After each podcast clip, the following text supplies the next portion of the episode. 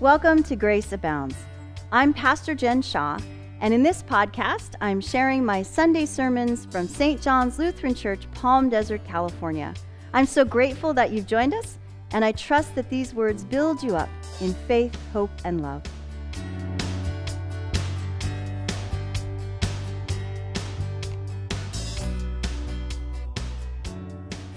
Some years ago, while I was attending Ascension Lutheran Church in Thousand Oaks, I helped lead an adult ed class on The Divine Conspiracy by Dallas Willard.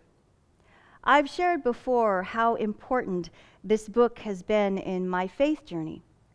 And part of that significance is how convicted I am by Willard's insistence that Jesus wasn't kidding around when he told us and showed us how to live our lives, as he does in our gospel reading for today, calling us to be servants of all, to use our power for the good of others, to follow his example.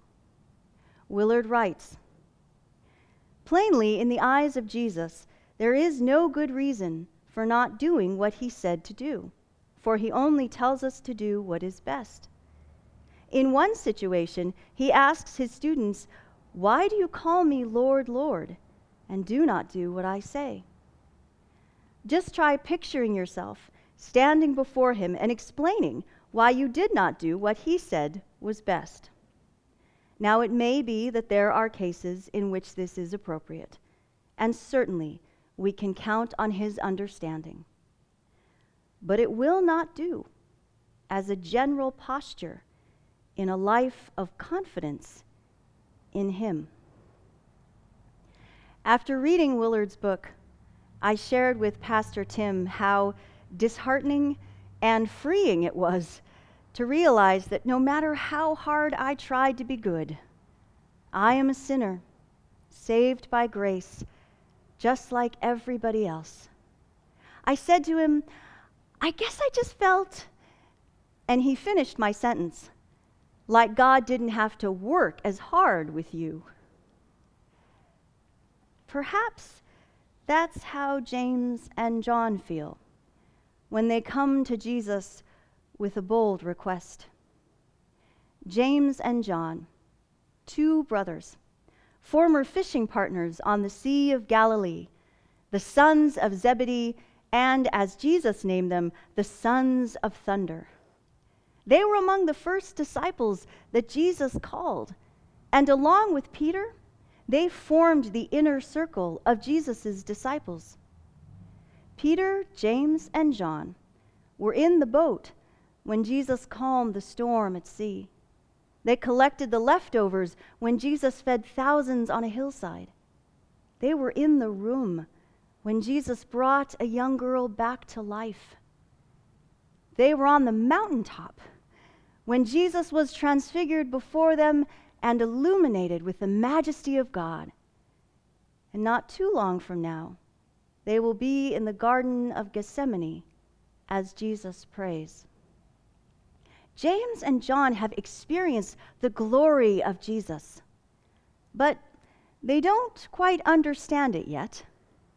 And so they come to Jesus and ask for pl- a place of privilege in his glory, to be seated at his right hand and at his left. In ancient throne rooms, kings were flanked on the right and left by their most powerful assistants. James and John ask Jesus for status, for authority, for power over others. Perhaps James and John believe despite Jesus' repeated statements otherwise, that Jesus, the Messiah, the Christ, the Son of God, is an earthbound, time bound, national king who will triumph through violent force against others. He will march into Jerusalem with an army and defeat the occupying Roman Empire. He will make their nation the greatest nation in the land. Perhaps James and John want to rule with Jesus over others among the kingdoms of this world. Perhaps James and John have a higher vision. They're looking forward to the age to come when Jesus will come again in glory, as he already said he will do. And he will reign over all the earth. Perhaps James and John want the best seats at the heavenly banquet. Perhaps they want to rule with Jesus over others in the kingdom of God. But the glory Jesus is about to experience in Jerusalem is not the glory these disciples seem to expect. Jesus will not use his power in ways they seem to anticipate. As Jesus tells his disciples, he did not come to be served, but to serve, and to give his life to redeem the world. The two people who will be at the right hand and the left hand of Jesus in his glory, are two criminals condemned to die on a cross alongside Jesus. The glory of God in Christ comes through suffering to restoration, through the cross to the empty tomb, through death to life. Jesus the Messiah, the Christ, the Son of God, is the heavenly, cosmic, eternal King who triumphs through sacrificial love, through power for others, through servanthood. Jesus is the suffering servant described by the prophet Isaiah. God, our Creator, Redeemer, Sustainer, who loves us so much that He came in the flesh, in the person of Jesus Christ, who joined with us in our humanity, who lived a life of grace and truth, who taught us and showed us how to love, who took our suffering as His own and ultimately healed us who took our death as his own and freed us from it forever, who brings us with him into life eternal and abundant, life now and forever, life that does not end. As the psalmist declares, God is with us in our troubles. He will ultimately deliver us. He will give us salvation. Jesus is our high priest, as the author of Hebrews writes, who has the power to sympathize with our weaknesses, who has the power to be patient with the wayward and misguided, who has the power to restore all of our relationships with God and each other and the whole creation. As Pastor Eugene Peterson notes, the word priest is derived from the Latin pontifex, which means bridge builder, connector, relationship repairer. As Jesus explains to his disciples, once he pulls them away from quarreling once again over who among them is the greatest, this time instigated by the request of James and John. They know how it is among the Gentiles, among those who do not know God as they know God, who do not seek the will and the way of our one true, good, and gracious Lord. The ruler of Galilee at the time, Herod Antipas, had executed their friend and colleague John the Baptist because John spoke out against Herod's immorality. The governor of Judea, Pontius Pilate, sought to maintain his rule by killing those he saw as a threat and subjugating the people under his governance.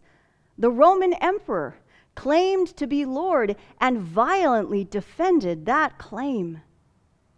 They used power as power over others. They used force and falsehood and fear. This is how it is, then and now, among those who follow the destructive patterns of this fallen world. But it is not so among followers of Jesus Christ. As Jesus teaches his disciples, true and lasting greatness is found in caring for the people in our lives, in daily acts of kindness, in speaking words that build each other up. True and lasting power is not power over others, but power for others. Not force and falsehood and fear, but goodwill and truth and love, not lording it over others, but keeping in heart and mind that we are all beloved children of the one gracious Lord. As Pastor Steve once said in a sermon at Ascension, the ground is level at the foot of the cross. As followers of Christ, we are not to be served, but to serve. As Richard Rohr puts it, life is not about you, you are about life. James and John the sons of thunder.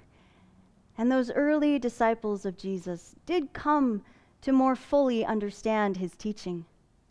They carried on his ministry after he ascended into heaven. They suffered for the sake of the gospel. They served Christ and Christ's community.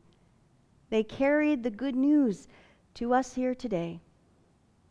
And they are now at home in glory sitting together at the heavenly banquet, at the place prepared for them by Jesus, their Savior, their teacher, their friend.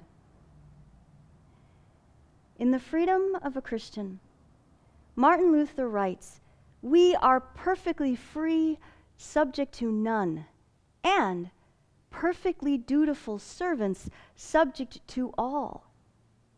It is because we are the first, free, that we are also the second, servants.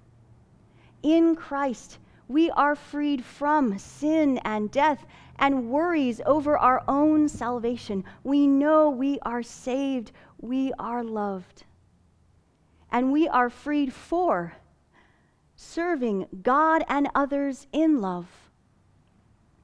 And so Luther writes Surely we are named after Christ, not because he is absent from us, but because he dwells within us. That is, because we believe in him and are Christ's one to another and do to others as Christ does to us. What does that mean for you today? In what ways do you expect others to serve you? In what ways might you serve others? How might you continue to follow the example of Jesus Christ and do what he tells us to do? Amen.